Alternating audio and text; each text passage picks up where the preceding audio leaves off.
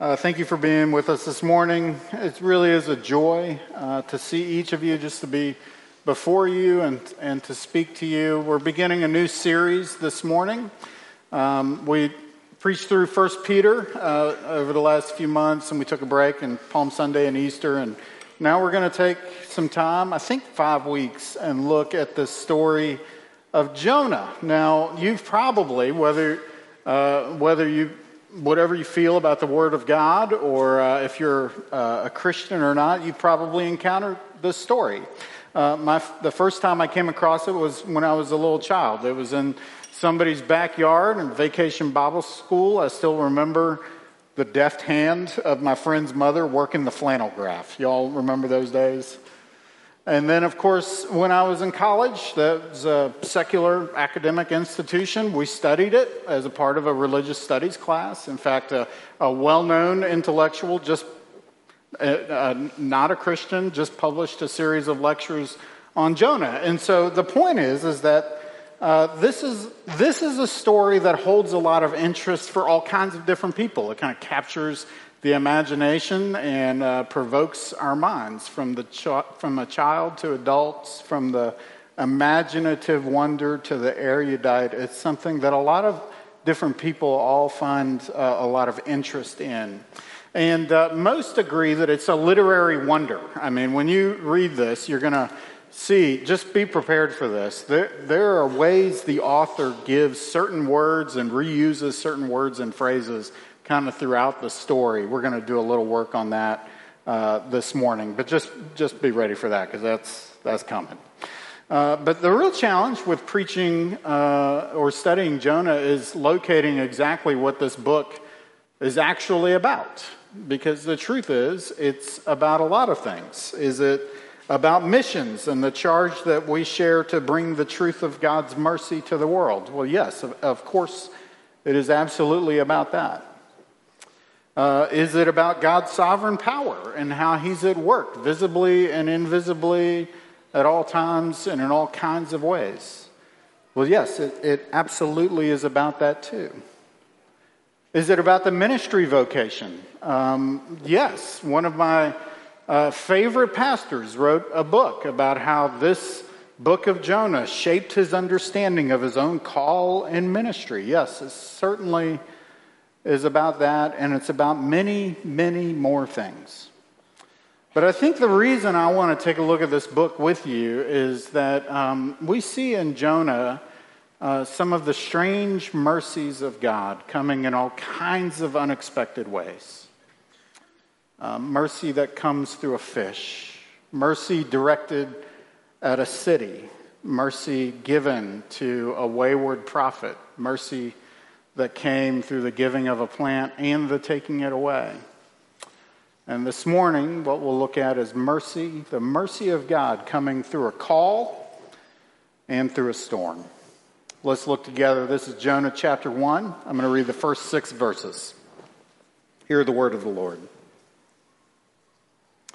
Now, the word of the Lord came to Jonah, the son of Amittai, saying, Arise, go to Nineveh that great city and call out against it, for their evil has come up before me. But Jonah rose to flee to Tarshish from the presence of the Lord. He went down to Joppa and found a ship going to Tarshish. So he paid the fare and went down into it to go with them to Tarshish, away from the presence of the Lord. But the Lord hurled a great wind upon the sea, and there was a mighty tempest on the sea, so that the ship threatened to break up. And then the mariners were afraid, and each cried out to his God, and they hurled the cargo that was in the ship into the sea to lighten it for them. But Jonah had gone down into the inner part of the ship and had lain down and was fast asleep. So the captain came and said to him, What do you mean, you sleeper? Arise, call out to your God. Perhaps the God will give a thought to us that we may not perish. This is the word of the Lord. Thanks be to God. We pray. Oh, Heavenly Father, uh, Jesus, our Savior, Holy Spirit, our comforter and our helper. I pray that you would be at work right now uh, across this room as you have been this already this morning. I pray that you would help us. As we arrange our lives under your word, as we hear from you, I pray that you, Holy Spirit, will be about the work of instructing hearts, that you would give me helpful and loving uh, words for your people, and that, uh, that you would strengthen me for this work and strengthen us all for the hearing of it. I pray in these things in Jesus' name. Amen. So, nothing exposes you like moving into unfamiliar places. Uh, I know Matt used an illustration from this show. I did some time ago from the show Alone, uh, but I got to tell you, that show is the gift that just keeps giving, y'all. Uh, if you're not familiar with it, it's a, it's a really a survivalist contest where a bunch of contestants are dropped into the middle of nowhere. They're put into an unfamiliar place and they're left there to survive. And their whole goal is to outlast all the other contestants. And, uh, and they know very little about this place that they're put into. And whenever I've talked about this show with other people, uh, I, I often get asked the question, like, would you ever consider doing something like this? And the answer to that question is a, um, is a quick and unequivocal no. And the reason for that is because these people are capable and impressive in ways that most normal people are not. Okay, they're like they're all formidable. Uh, many of them have military training. Many of them are homesteaders. They they know what it looks like to look at the outdoors in a different way and see food sources and shelter opportunities and and, uh, and, and build things in order to protect themselves over the course of a long, to- of a long time. And there, there's just like this mental toughness and reserve that they all have. But, but what's always interesting to me, and I love this, at, at the early part of the season, I kind of introduce you to these characters, and then they show you the reaction of these contestants as soon as they're dropped into this new location. And it's like you're watching every every bit of their inner self kind of bubble up to the surface their fears, their anxieties, their hopes, uh, uh, all are coming forward. And you see it when they like first hear the sound of a big predator that's got to be close, or they see the tracks, or they hear nothing at all. And it's just so silent, and they're reminded of just how alone they will be for a long period of time. Nothing exposes you like being in an unfamiliar place. My favorite, my favorite uh, moment, I think, in the show was when uh, one guy he was dropped in there, and I think he just spent a few hours. Like he walked in, he got dropped off. I think it was a helicopter dropped him off. He walks into the woods, and he says, I'm really not feeling these woods. And he walks out and he calls back home to get picked up and he's done. Because nothing exposes you like being in, in an unfamiliar place. I say all that because there's something similar going on here in the story of Jonah. That God puts a call on Jonah's life to go to an unfamiliar place amongst an unfamiliar people. And what happens? Jonah gets exposed. And we see something in the heart of Jonah and how he responds. And I, I, would just say that in this, even though Jonah runs, God is demonstrating his mercy in all kinds of profound ways. And I'm going to talk about it in two different ways. I'm going to talk about his pursuing mercy and his persevering mercy, his pursuing and his persevering. First, his pursuing mercy. Uh, for this point, I really want to spend some time looking at this call that God, uh, that God gives to Jonah. You'll find it in verse 2. He says, Arise, go to Nineveh, that great city, and call out against it, for their evil has come up before me. Uh, that, to me, this, you know, one of the ways we can look at this is that it's an example of God's pursuing mercy, that He's pursuing a people by sending them a prophet. And this mercy is ambitious. Uh, in order to understand this, I think we, it, it's helpful to know something about the city of Nineveh in the 8th century. Um, uh, in case you haven't, you're not read up on the Assyrian Empire. Uh, it's set, the city of Nineveh is set at the geographic center of the Assyrian Empire. Uh, I think today, modern day Iraq, it sits opposite the city of, I don't know, is, is it Mosul? Uh, it's sit, like that's general, northern Iraq is generally where it was. And at this time, they were known as the bitter enemies of God and of course God's people. In fact, they sought to eliminate God, and they were looking to eliminate God's people. They were often in conflict with each other, and uh, this conflict often included violence. And if you're ever wondering, if you want a picture of what the city of Nineveh looked like, just flip forward in your Bible a few pages to the prophet Nahum. And Nineveh was a dark place. In fact, one of the, uh, one of the uh, commentators I read called the Assyrian Empire an example of a terrorist state and just named a lot of examples of brutality there. And so this is an ambitious mercy of God because instead of just eliminating them as God's enemies, what he does is he sends them a prophet in order that they would understand his mercy. Well, why do I say that? Because right away, what we see in God is that He is recognizing their value. Or He sees the value of these people in that city. He's, he's concerned for them. Says, Go to Nineveh, that great city.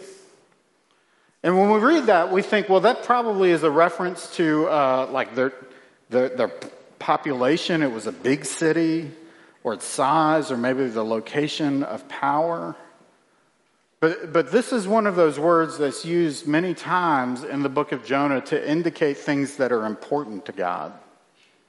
That, like, they're, they're, they're meaningful people to him.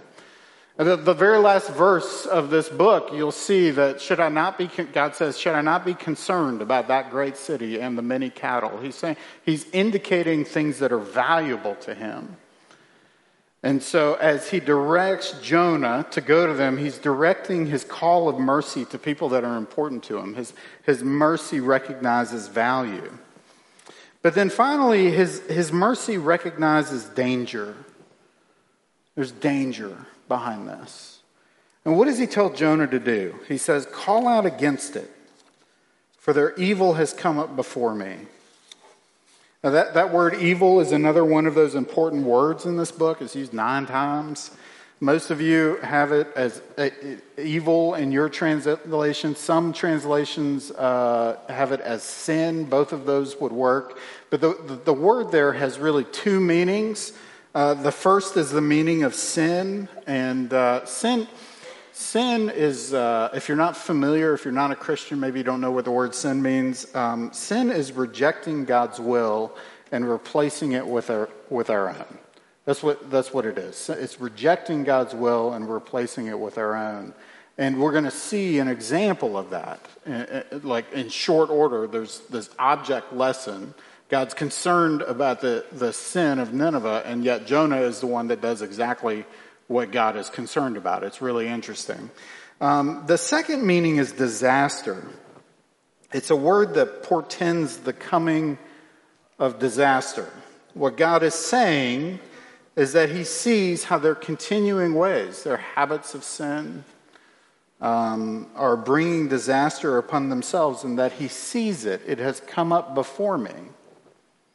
And so God recognizes in ways that they don't see how their opposition to him and the ways that manifest in their lives are actually the pathways of danger. And he names it for what it is. And I lay all that out for you because I think it's important to see the order of this call to mercy. That God is pursuing in mercy. And the first thing he does is he looks toward enemies. He sees value in them.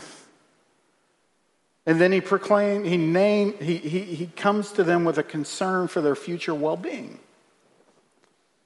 And the call given to Jonah, and, and it's the one that we have to consider for ourselves as we look at this, is the willingness to join in this call to pursue mercy, to pursue with mercy. But what does Jonah do?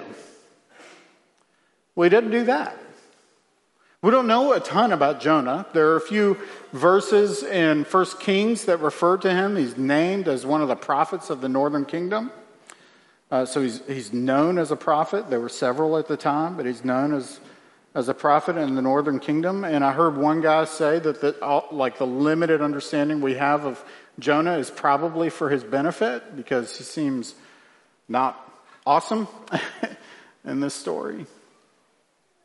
But the Bible is really consistent about this. There's, there's this pattern that where God's people fail, God seems to be demonstrating his heart in really profound ways. That in the places where we are weak or reluctant or recalcitrant, the beauty of God's character seems to be revealed even more clearly. And it's in Jonah's flight that we see God demonstrate what I want to call persistent mercy.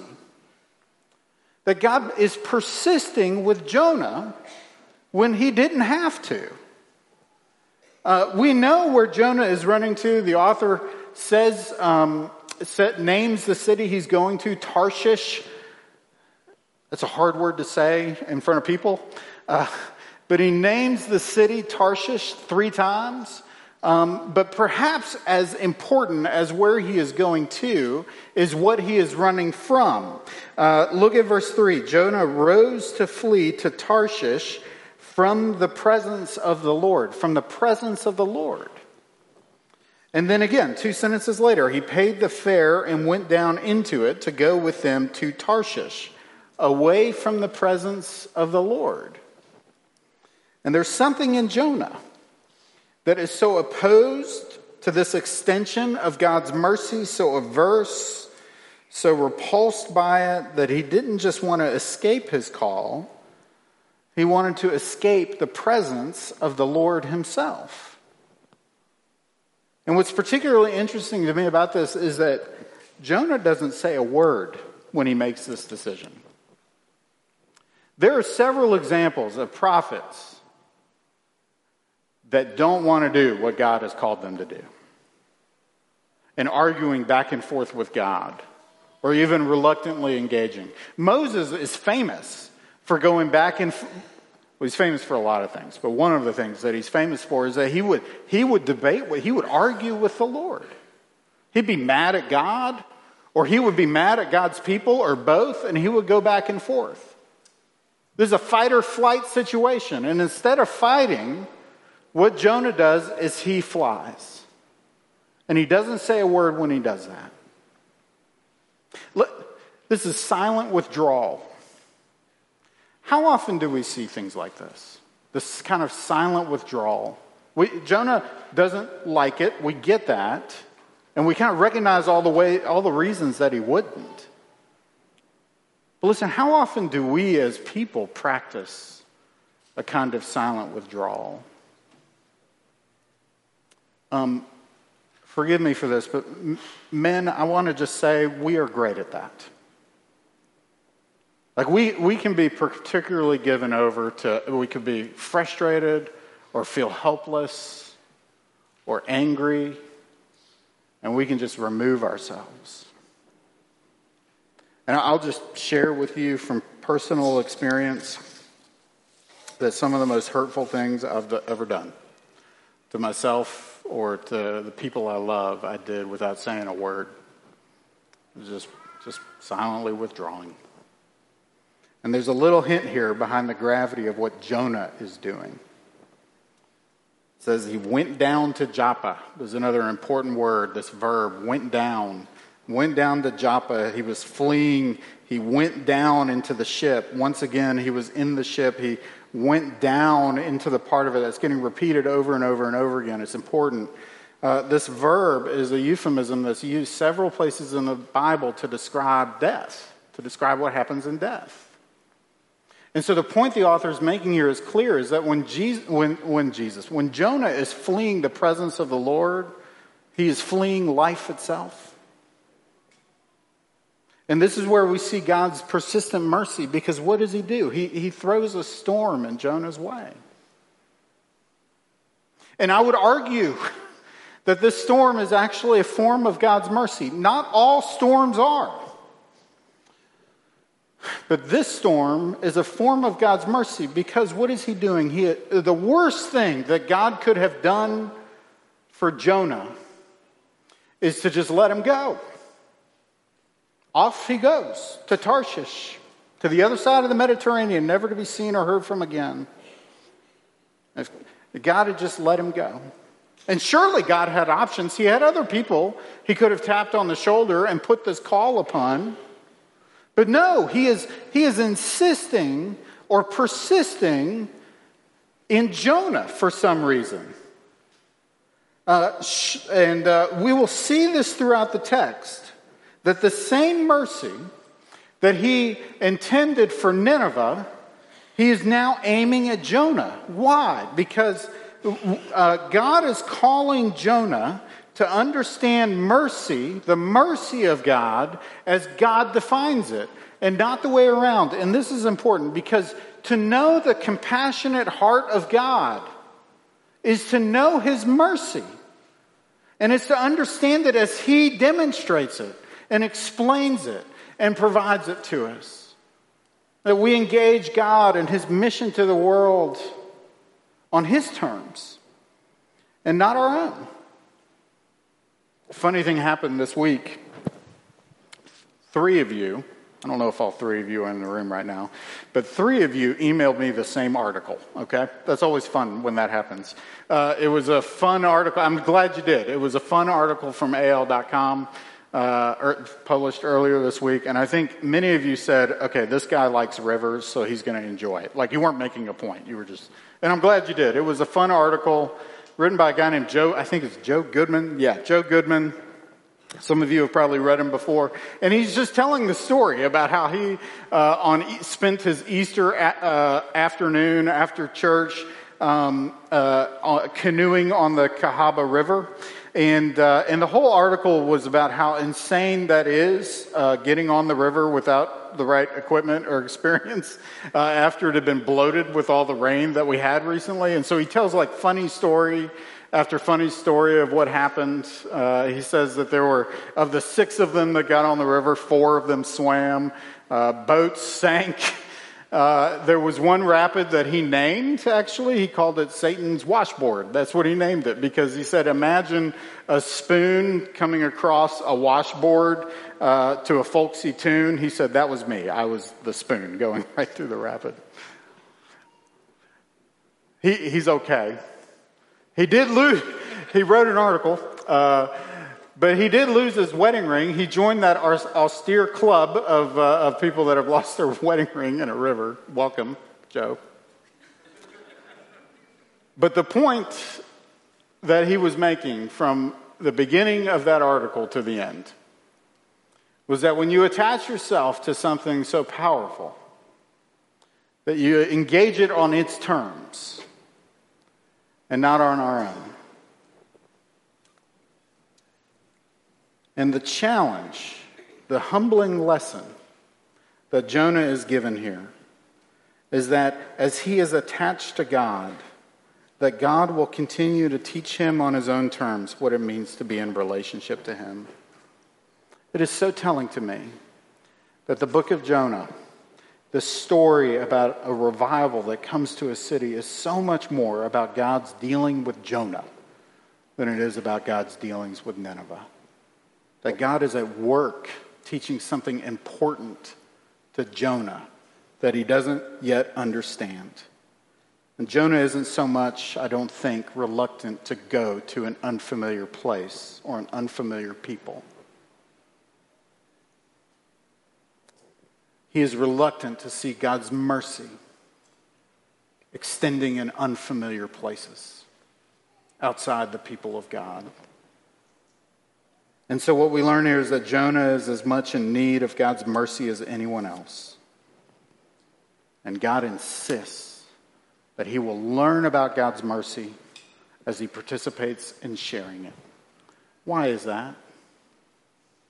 Why is that? Because the, the giving and receiving of mercy is, is a heart issue. It's right here.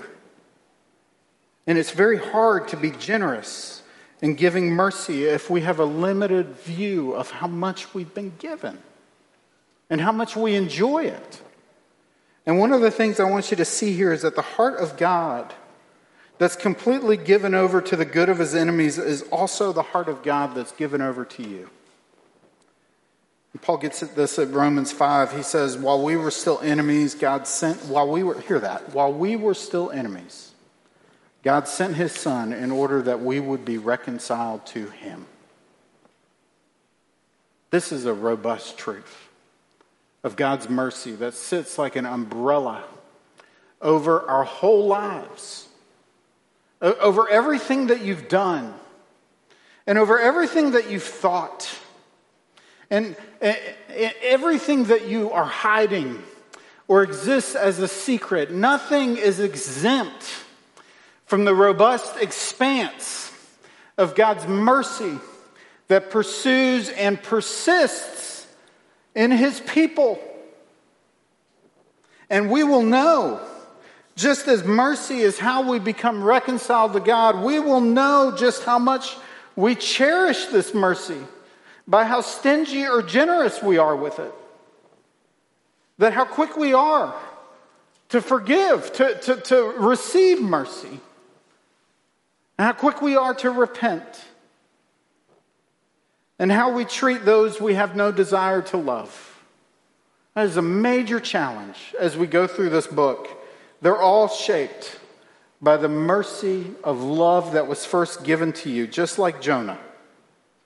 That one of the ways we learn about the expansive mercy given to us is in how we participate in its spread. And that can be hard. It comes with a cost. There's no doubt about that. The work of forgiveness is hard. Uh, the work of forgiveness can feel so often like the, the, the bearing a wound that was intended for somebody else. And there's nobody who understood that better than Jesus. Because the night when he was betrayed, he looked in a cup. And this cup, this cup was the metaphor for God's wrath directed at all human evil. It was the distillation of the desolation of our evil ways and the punishment that we deserve. And if any one of us receives God's mercy, uh, it is because Jesus endured the agony of drinking from that cup all the way to the bottom. And there's no other way to put it that when Jesus looked, he looked at the contents of that cup, he staggered. And he said, Father, all things are possible for you. Please remove this cup from me. And then he said the words that Jonah didn't say. He said, Yet, yet not what I will, but what you will. Listen, the life we're given, the mercy we enjoy, is because when Jesus was sent into enemy territory, he came. And when he came, he showed God's compassion to all who were his enemies. And when it came time to secure God's mercy for all who follow him, he drank the contents of that cup so that we don't have to. And there was a time when Jesus said, One who is greater than Jonah is here. And the only reason the hope of God's mercy sits upon us is because Jesus succeeded in the same place that Jonah failed. And the same mercy that pursues the people of Nineveh, that persists in the person of Jonah, is the same mercy that was secured for you. Amen. Thanks be to God. Let me pray.